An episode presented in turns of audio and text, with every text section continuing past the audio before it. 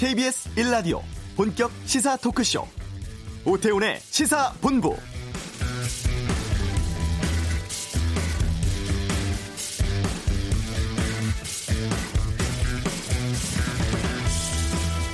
코로나19 국내 확진자가 오늘 15명 추가 발생을 했습니다. 먼저 대구 경북 지역에서 13명 확인됐는데 11명은 31번째 환자와 연관된다고 하죠. 같은 교회에서 10명, 병원에서 1명이 포함됐고 남은 2명은 연관성 확인 중에 있습니다. 수도권에서 20번째 환자 접촉자인 12살 딸이 추가 확진 판정받았고 서울 성동구에서도 78살 남성 환자가 확진 판정받아서 지금까지 국내 확진자 모두 46명 됐습니다. 이 가운데 12명은 완치 판정받았고요. 지금 1,030명이 검사 진행 중으로 결과 기다리고 있습니다. 지금까지 방역당국 바이러스 국내 유입 차단에 역점을 둬왔지만 이제는 지역사회 확산을 방지하는 것에 역량 집중하겠다고 밝혔는데요. 오태훈의 시사본부 잠시 전문가 연결해 코로나19 현 상황 살펴보겠습니다. 미세먼지 이동을 관측할 수 있는 세계 최초의 환경위성 천리안 위성 이비호가 오늘 아침 발사 성공을 했습니다. 이슈에서 알아보고 오늘 그냥 갈 수 없잖아 나경원 의원 자녀 특혜 의혹에 대해 살펴보겠습니다. 2부 사건 사고 이면을 살펴보는 아는 경찰 준비돼 있고 추미애 장관 추진하는 수사 기소 분리 방침 뉴스 소다에서 다루겠습니다. 오태훈의 시사본부 지금 시작합니다. 네, 오늘 오전 9시 기준으로 코로나19 확진 환자가 15명이 늘었습니다. 많은 분들께서 좀 놀라시고 있죠. 어, 살펴보겠습니다. 국립암센터 예방의학과의 기모란 교수를 연결하겠습니다. 기 교수님 나와 계십니까? 예, 안녕하세요. 예. 요즘 병원에 계신 분들 많이 좀 긴장하고 계실 것 같은데 좀 여쭤보겠습니다. 오늘 확진 환자 수가 15명이 크게 늘었는데 지금 상황은 어떻게 보고 계세요? 예, 우리가 우려하던 바인데요. 예. 지역사회 감염 확산이 시작되는 것으로 생각이 됩니다. 음, 우려했던 바라고 말씀해 주셨습니다. 예. 예. 그러면 이게 어, 예상됐다고 판단해도 되는 겁니까? 그렇죠. 바로 옆에 중국에서 7만 네. 명이 넘게 환자가 발생을 하고 있고요. 예. 또 우리보다 며칠 앞서서 첫 환자 진단을 했던 일본에서 음. 이미 지역사회 감염 확산이 나타났잖아요. 예. 그래서 우리나라도 결국 시간 문제다라고 생각하고 있었습니다. 음, 시간 문제였는데 오늘 그게 어, 10여 명의 환자가 발생한 것으로 이제 그러면 지역사회 감염 시작됐다고 판단해야 하는 건가요? 그렇죠. 어. 그 지금 해외 여행력이 없는 확진 환자가 계속 등장하고 있는데 이렇게 감염 경로를 파악하기 어려운 환자가 등장하는 이유는 뭡니까 그러면? 이제 이미 우리가 1월 20일 날 첫 환자를 확진을 했는데 예. 그 사람이 전파된 거는 한 일주일 전이잖아요. 네. 그러니까 우리가 어, 뭐 후베이성을 입국 금지한다든지 음. 중국에서 오는 사람들한테 뭐 철저하게 검역을 한다든지 이런 거를 시작하기 전에 네. 이미 들어와 있는 어, 외국인, 중국인 또 아니면 일본에서 감염돼서 또 들어온 사람들 음. 이런 사람들에 의해서 감염 전파가 지역 사회에서 네. 한 명, 두 명씩 있었다는 거죠. 음. 그러면 이 코로나 19 상황이 지금의 우리 의료 환경이나 여러 가지 의료 시설로 봤을 때 대처할 수는 있는 정도입니까? 그렇습니다. 코로나 19가 특징적인 게 굉장히 전파가 빠르다. 네. 그리고 초기 증상이 미미하다. 이런 특징이 있는데 음. 또 다행인 것은 생각보다 경증이 많습니다. 중증이 그렇게 많지는 않습니다. 네. 네. 그리고 지금 우리가 잘 아시다시피 메르스 이후에 어, 중앙 음압 격리 시설, 그다음에 지역의 음압 격리 시설 이런 것들을 많이 준비를 해놨거든요. 예. 다양한 상황에 대처할 수 있도록 준비를 했기 때문에 음. 뭐 아직까지는 큰 걱정이 없습니다만 네. 이제 더 확산되지 않도록 해야 되겠죠. 예. 어제였습니다. 의사협회 쪽에서 1차 방역 사실상 실패했다. 대응 단계를 심각으로 올려야 한다. 이런 요구를 했는데 이 요구에 대해서는 필요한 상황이라고 보시는지요? 예, 일단 1차 방역이 실패했다라는 건 사실 맞지 않습니다. 어. 이렇게 주변에서 많이 발생하고 있을 때 네. 우리나라가 예를 들면 북한처럼 음. 모든 외부 접촉을 끊을 수 있는 상황이 아니기 때문에 네. 완벽한 차단이라는 건 불가능합니다. 음. 근데 그럼에도 불구하고 열심히 1차 방역을 한 이유는 가능한 한 지역사회 확산이 오는 것을 늦추기 위함입니다. 네. 그동안 시간을 벌어서 우리가 진단 키트도 개발하고 지침도 만들고 이런 준비를 계속 할 수 있었던 거고요. 예. 그래서 이제 그런 안전한 봉쇄 전략의 단계가 이제 지나가고 음. 이제 완화 전략 즉 2차 예방을 해야 되는 상황이거든요. 예. 1차 예방은 발생을 줄이기 위한 거에 집중했다면 2차 예방은 빨리 발견해서 중증도를 낮추는 즉 사망을 줄이는 음. 그런 목적으로 가져가야 되는 겁니다. 네. 그래서 뭐 대응 단계를 높이는 것도 뭐 고려는 할 수 있겠습니다만 이미 경계 단계에서 심각 수준으로 대응을 하고 있었습니다. 음. 경계 단계와 심각의 차이는 네. 심리 주제로 이런 범정부 회의나 중앙재난안전대책본부에 참여하는 건데 이미 총리님께서 경계 단계부터 회의에 참여하면서 같이 대응을 해왔기 때문에 음. 사실상 심각으로 올린다고 해도 크게 달라지는 것은 없을 것 같습니다. 네. 글쎄요, 어제까지만 해도 좀 이번 사태가 좀 소강 상태 접어드나 기대를 했었는데 확진 환자가 오전에 크게 증가해서 좀 걱정인데요. 어, 지역사회 전파 단계를 준비해야 한다 이런 입장에서 어떤 준비가 우리 국민들이 필요한지 좀 말씀해 주세요. 예, 제일 중요한 거는 이렇게 지역사회 확산이 되면 의료진과 정부의 노력만으로는 막는 데 한계가 있습니다. 전 국민이 단합을 해서 같이 참여를 해줘야 되는데요. 네. 가장 중요한 것이 일단 본인이 몸이 아프면 증상이 있으면 음. 바깥 활동을 줄여야 됩니다. 네. 증상이 있는 단계에서도 약을 먹고 외부 활동을 많이 하다 보면 이 확산이 굉장히 빨라지는 걸 막을 수가 없거든요. 예. 그래서 일단 하루 정도 쉬어보고 그래도 낫지 않는다. 그러면 마스크를 쓰고 병원에 가서 독감인지 코로나인지 이런 검사를 해야 되겠죠. 어. 그리고 그 이제 계약 앞두고 있는 상황인데 뭐 휴교라든가 휴업 등의 고려에 대해서는 어떻게 보세요? 휴교나 휴업은 별 효과가 없습니다. 만약에 우리 기억하시겠습니다만 신종플루처럼 예. 굉장히 감염자가 많아서 도저히 학교를 운영하는 것이 불가능할 정도다. 음. 예를 들면 결석이 많고 학교 선생님도 못 나오고 이렇다면 할 수 없이 휴교나 휴업을 하는 겁니다. 예. 예. 지금 상황에서 이제 뭐 발생을 줄이기 위해서 휴교나 휴업을 한다. 그런 음. 거는 사실 별 의미가 없습니다. 네. 이 지역사회 감염 시작된다고 하면 박능우 장관은 의사들에게 많은 재량권 주는 것이 대책이 될 거라고 밝혔는데 현장에서는 어떤 재량권들이 필요한가요? 예, 이전에는 검사 이제 여력의 한계가 있었기 때문에 네. 여러 가지 조건을 달아서 그 사람만 검사에 우선순위를 줬습니다. 해외 음. 여행력이 있다든지 확진자랑 접촉을 했다든지 이랬는데 이거 이제 점차 풀게 된 거죠. 네. 그래서 네. 원인 불명 폐렴이 있다든지 아니면 잘 낫지 않는 발열이라든지 호흡기 증상이 있어서 의심된다든지 그러면 의사가 재량껏 검사를 해볼 수가 있고요. 이미 지금 이제 밝혀진 29, 30, 31번 환자도 다 그런 기준으로 해외 여행력이 없는데도 음. 의사들이 검사를 한 거거든요. 네.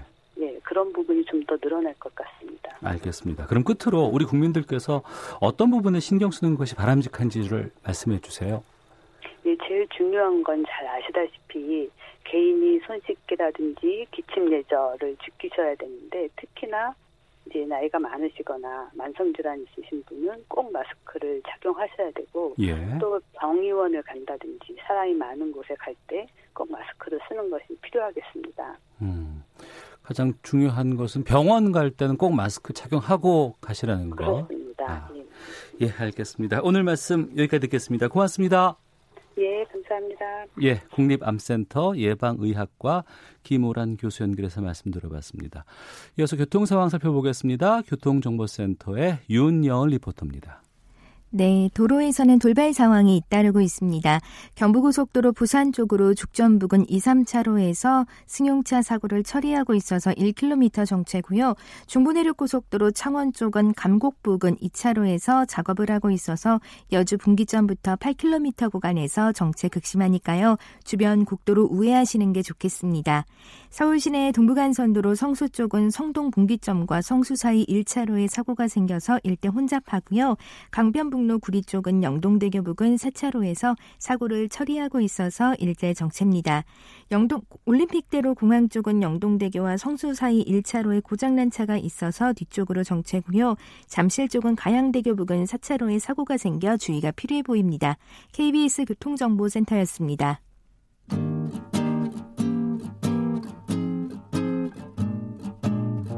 KBS 1라디오 오태훈의 시사본부 여러분의 참여로 더욱 풍성해집니다.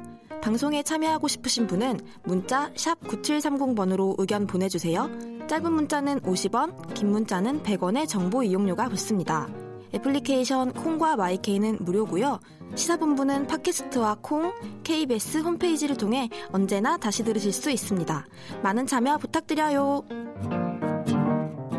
네, 오늘 아침 반가운 소식이 들어왔는데 이게 잘 보도가 되질 않아서 저희가 좀 챙겨 보겠습니다. 세계 최초의 환경 위성 천리안 2비호가 오늘 아침 발사에 성공을 했습니다. 아, 정지 궤도 위성 중 환경 탑재체가 실린 것이 처음이라고 하는데 이 환경 탑재체를 개발한 한국 항공우주연구원 이승훈 책임위 연구원을 연결하겠습니다. 안녕하십니까? 안녕하세요. 예, 축하드리겠습니다. 아, 감사합니다. 예, 오늘 새벽부터 뭐 관제소에 계속 계셨다면서요? 네, 그렇습니다. 예. 다 성공된 겁니까, 이제 그러면? 아, 이제 마지막 그 제 궤도에까지 올라가려면 시간이 좀 걸리고요. 예. 일단 발사는 잘 되었습니다. 네. 이 발사한 곳이 남미의 기아나 우주센터라는 곳인데, 우리 나로 발사했던 그 발사장에서 왜 안 한 거예요? 예, 우리도 나로를 발사했던 그 외나로도 발사장이 있습니다만 거기는 저궤도의 그 아주 작은 소형 위성 발사를 위한 시설이고요. 예. 천리안 두뼈는 이제 대형 위성이다 보니까 유럽의 음. 아리안 스페이스사의 아리안 5 발사체를 이용했습니다. 예. 앞으로 본 궤도에 올라서 활동할 때까지는 좀 많은 과정이 남아 있다면서요? 그렇습니다. 한 몇 주 정도 걸려서 어, 천천히 저희가 이제 그 제 궤도까지 갑니다. 네.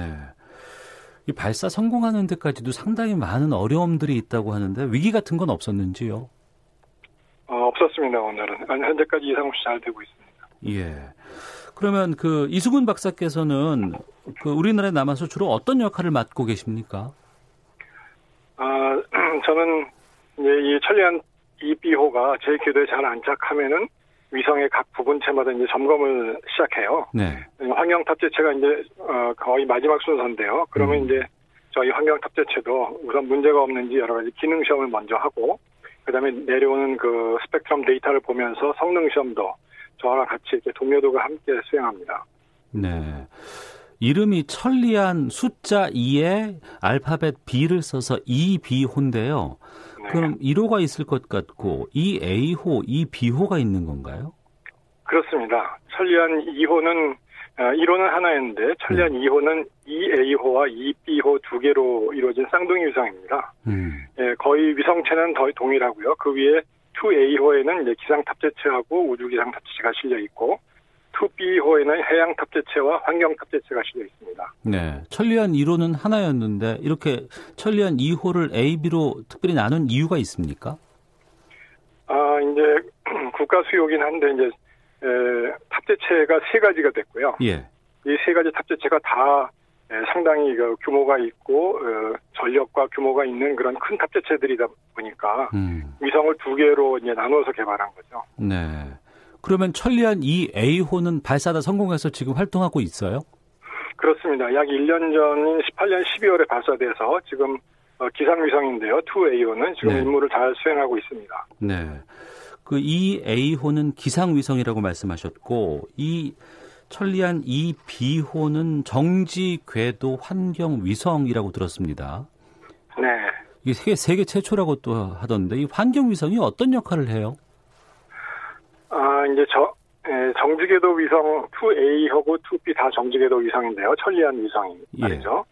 그런데 천리안 위성 2B호에 그 환경 탑재체하고 해양 탑재체가 실려 있는데요. 네. 예, 이, 이 탑재체들이 예, 정지궤도에서 이 지구 대기 환경을 관측하는 첫 번째 어, 위성입니다. 네. 세계적으로 이제 그런 그 대기 오염이라든지 환경 문제가 이제 심각하기 때문에 어, 미국이라든지 유럽이 다 이제 개발은 하고 있는데요. 음. 예, 저희가 제일 먼저 올라가게 됐죠. 네. 그래서 이제 순서상 이제 저희가 세계 최초인 환경위성이 되었습니다. 음. 그러면 이 탑재된 기기로 환경위성이라고 하셨는데 구체적으로 무엇을 관측할 수 있습니까? 네. 여기에는 해양 2B호에는 해양 탑재체하고 환경 탑재체가 실려 있는데요. 네. 해양 탑재체는 이제 바다의 색깔을 바다 색을 가시광선서부터 근적외선까지 이렇게 13가지 칼라 밴드로 이렇게 관측합니다. 네. 그러니까 멀티 칼라 고해상도 카메라로 보시면 되고요. 바다 색깔을 찍는. 음. 이렇게 되면 유류 사고라든지 뭐 해무, 에어로졸, 녹조 이런 것들을 봄으로써 해양 환경 보호와 수산 자원 관리 등에 이용을 합니다. 네. 그리고 환경 탑재체는 분광기인데요. 정확히는 초분광 영상기라고 돼 있는데 하는데 저희가 영상과 동시에 정밀한 그 대기 스펙트럼을 얻어내는 분광기입니다. 음. 그러면 그 스펙트럼 속에는 대기 환경 오염을 일으키는 여러 가지 화학 물질들이 정보가 들어 있거든요. 예, 예. 그래서 이걸 가지고 대기 과학자들이 미세먼지를 산출해냅니다. 음. 정지궤도 위성에 실려 있으니까 계속 지속적으로 내려다볼 수 있어서 네. 대기 오염 물질의 종류라든지 발생량, 그다음에 이동 경로를 지속적으로 관측할 수 있습니다. 네. 앞서 쌍둥이라고 하는 천리안 2A호는 기상위성이라고 하셨는데 그럼 기상위성과 환경위성이 많이 다르겠네요. 다릅니다. 특히 하드웨어는 완전히 다른데요. 어. 2A호는 이제 적외선 내역 구름 사진을 아주 아주 빈번하게 지속 지속적으로 찍는 그 적외선 카메라라고 생각하시면 됩니다. 그래서 적외선 사, 구름 사진을 찍어주는 기상위성이고요. 예. 2B호는 해양 환경과 대기 환경을 관측하는 위성입니다. 어. 그래서 기상위성은 적외선 카메라라고 생각하시면 되고 환경위성은 초분광 영상기 그리고 해양 탑재체는 다채널 칼라 카메라 이 세 가지는 어, 탑재체는 하드웨어 측면으로 보면 서로 광학 정보를 얻는 방식도 다르고 예. 그 관측 대상도 다르고 용도도 다릅니다. 네. 그리고 세계 최초의 정지 궤도 환경 위성이라고 돼 있는데 이 정지 궤도 위성이 뭔가요? 아, 예. 어, 위성은 이제 저궤도 위성도 있고 중궤도 위성도 있고 정지궤도 위성이 있는데요. 예. 인공위성을 지구의 어느 궤도에서 이렇게 돌아가게 하려면 그 고도에 따라서 속도가 다릅니다. 그래서 위성이 지구를 한 바퀴 도는 시간 그 주기가 다른데요. 네. 고도가 낮을수록 빨리 돌고 고도가 음. 높을수록 천천히 돕니다. 그래서 위성을 지구 적도면을 연장한 그런 면에서 고도 약 3만 6천 킬로미터에서 돌게 하면은 네. 24시간에 한 바퀴를 돌아요. 어.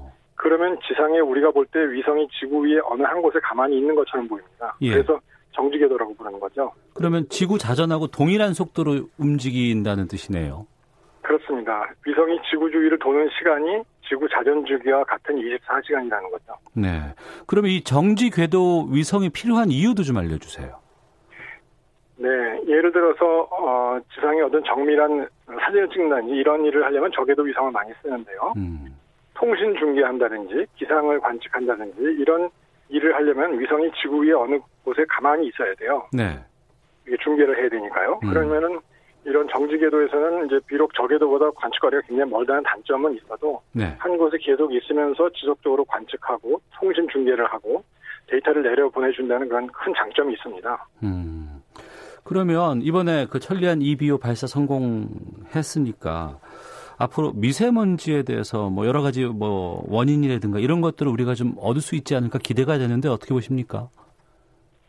천리안 2B호의 환경 탑재체는 망원경하고 분광기가 결합된 초분광 영상기입니다. 예. 영상 정보와 함께 자외선부터 가시광선, 초록색까지의 대역을 무려 0.2 나노미터라는 굉장히 미세한 간격으로 정밀한 스펙트럼을 수집해요. 음.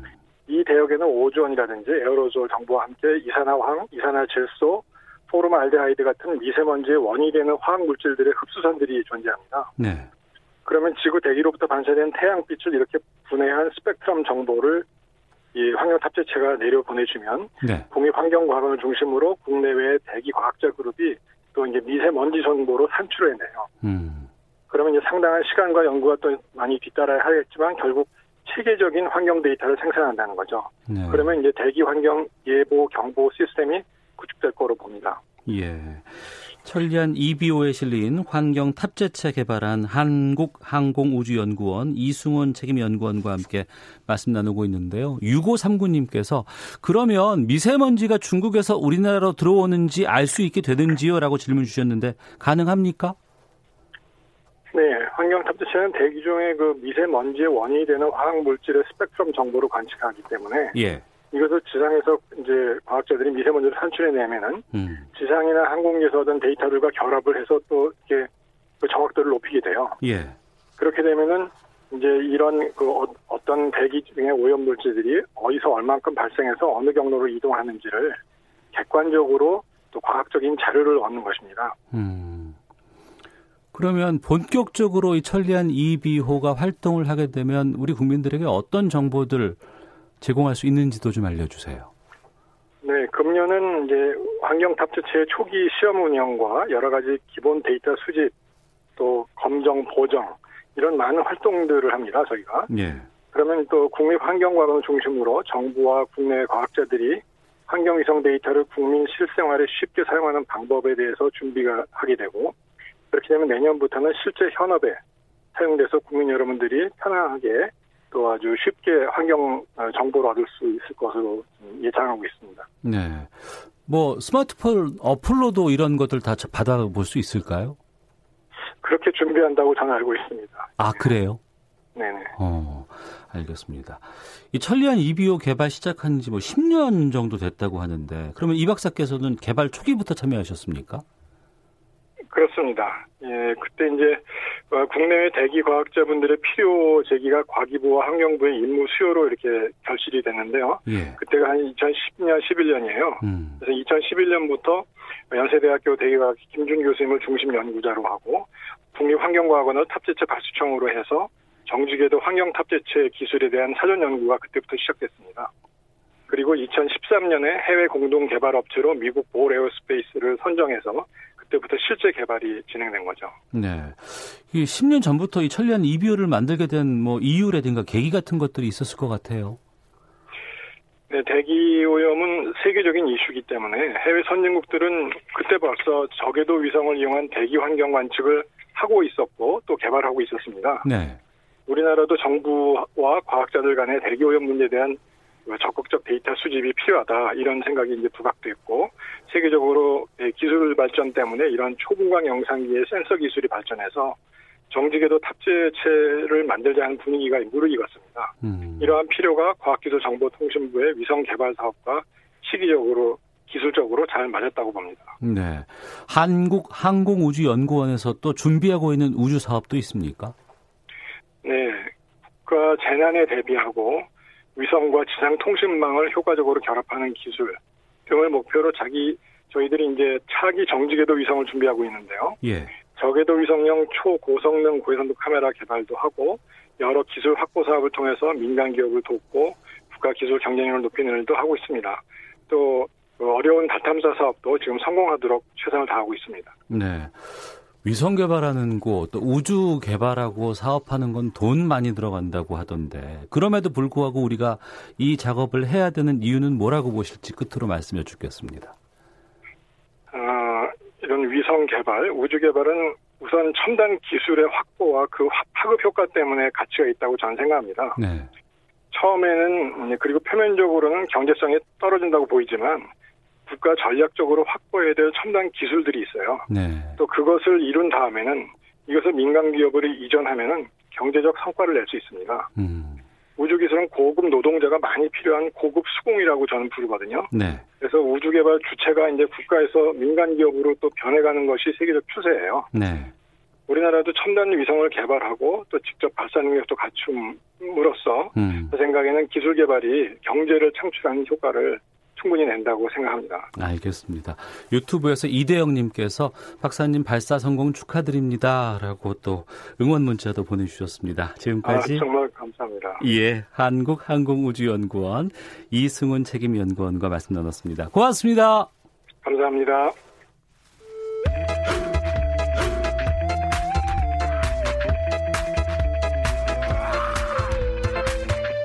오태우래 시사 본부 네, 12시 45분 지나고 있습니다. 요즘 나경원 의원 자녀에 대한 특혜 의혹이 계속 꼬리를 물고 있습니다. MBC에서 집중 탐사 보도를 했고 이 때문에 논란도 커지고 있습니다. 아, 그냥 갈 수 없잖아 해서 정리해 보도록 하겠습니다. 이종근 시사평론가 나오셨습니다. 어서 오세요. 네, 안녕하십니까? 예. 이 나경원 의원 자녀에 대한 의혹 제기는 계속 있어 왔는데 이번에 보도에서 또 새로운 내용이 좀 있었습니까? 네. 어, 나경원 의원 딸과 관련된 문제인데요. 예. 이 나경원 어, 의원의 딸이 어, 이 미국에 그러니까 교환 학생으로 이렇게 그 갈 뻔했는데 네. 알고 보니까 그 교환 학생을 추진했던 어, 사람이 보직 교수였다. 음. 그러니까 장애 학생 교환 어, 프로그램이었던 것 같아요. 네. 근데 이제 이 국제교류처장 이라는 직함으로 음. 어 위스콘신 대학 미국의 위스콘신 대학에 직접 이제 그 미메일을 보내서 네. 어 나우원 딸의 좀 편의를 봐달라 좀 구체적인 내용을 예, 말씀을 드리면 그러니까 좀 장애 학생이니까 음. 좀 돌봐달라 그러니까 예. 도우미 우리나라 말로 하면 이제 도우미를 좀 소개해 줄 수 있느냐 어. 했는데 이 메일에 이렇게 된 거예요 가로 열고 어. 사실 이 학생은 나경원 의원의 딸입니다 어. 가로 닫고 나경원 그리고 그 메일은 학교 측 관계자가 보낸 것이고 그렇죠 어. 보직 교수가 직접 보낸 것이죠. 그런데 예. 알고 봤더니 어, 다른 장애 학생은 직원이 이걸 음. 컨택을 했고 네. 또이 프로그램 자체가 이 이해만 있었다. 그 다음에부터는 또 폐지됐다 해서 음. 어, 학교 측에서 어, 나의원과 관련돼서 네. 특혜를 네. 준게 아니냐 뭐 이런 어, 의혹을 또 다시 제기를 했습니다. 나경원 의원 쪽에서 해명이 있었어요? 아, 네, 해명은 있었죠. 일단 나 의원 쪽에서는 어, 요청한 사실이 없다. 학교 음. 측에 이걸 예. 보내달라 요청한 사실도 없고 또 결과적으로 봐라 그게 안 됐거든요. 사실은 음. 음. 그러니까 뭐 조건이 안 맞아서 무산됐다 이렇게 지금 보도 나오고 있는데 네. 어, 나 의원 측에서는 어, 사실 뭐 학교 측이 먼저 요청하지도 않았고 아이에게 이게 좀 어렵다라고 생각을 해서 안 한 것이지 음. 이게 뭐 무산됐다라는 것도 좀 음, 문제가 있고 그러니까 어, 가지도 않은 결과적으로 는 가지 않았으니까 해외 네. 연수를 놓고 이렇게 뭐 스펙을 쌓았는데 특혜를 줬다라고 주장하는 거는 어 사실상 어 허위 사실이다라고 지금 공박을 하고 있습니다. 그럼 정리를 하면 나경원 의원 쪽에서는 어, 뭐 특혜를 받으려고 했다가 불발된 것이 아니고 우리가 스스로 안 한 것이다. 네, 그렇죠. 그러니까 두 가지죠. 하나는 이건 학교 측에서 한 것이지 이렇게 어. 특혜를 달라고 특혜가 아니라 어찌 됐든 학교 어, 이, 이, 이 학생을 보내 달라고 얘기한 적도 없고 음. 또 특혜 시비도 사실이 아니다. 예. 뭐그 전부터 논란이 되었던 나 의원 아들에 대한 것도 있었는데 이번 방송에서도 스펙 의혹이 다시 또 제기됐다고요. 네, 그렇습니다. 일단 그이이 이 논문이죠. 예. 그러니까 IEEE 어 국제 전기전자 기술자 협회 주체로 어열어그 논문을 포스터라고 이제 표현을 하는데 네. 이 논문을 어 이 제출을 했고 발표가 됐는데 어 이건 이미 두 가지 논란을 이 프로그램에서 이미 두번 어, 보도를 했어요. 두 가지 하나는, 논란이요? 예, 예. 표절 논란. 어. 어 아, 자기 표절도 있고 그 안에 예. 표절 논란, 그 다음에 자격 논란. 음. 즉 어, 그때 당시 아들은 고등학생인데 네. 서울대학생 서울대학교의 학생으로 지금 등재가 된 거예요. 아 고등학생인데도 불구하고 서울대학교 학생으로 등재가 돼 있더라. 네 네 네. 그래서 예. 이두 가지가 문제가 있다라는 보도는 했었습니다. 네. 지난 1월에 이번에도 이 프로그램이 어, 그이 사실을 보도를 했는데 새로운 사실이란 건 어, 실질적으로 IEEE에서 이 논문에 대해서 지금 조사를 착수했다라는 네. 거예요. 어. 두 가지 다 표절과 관련해서도 그렇고 네. 이 IEEE 회원인 브라이언 리 박사가 그 IEEE라는 곳이 논문을 뭐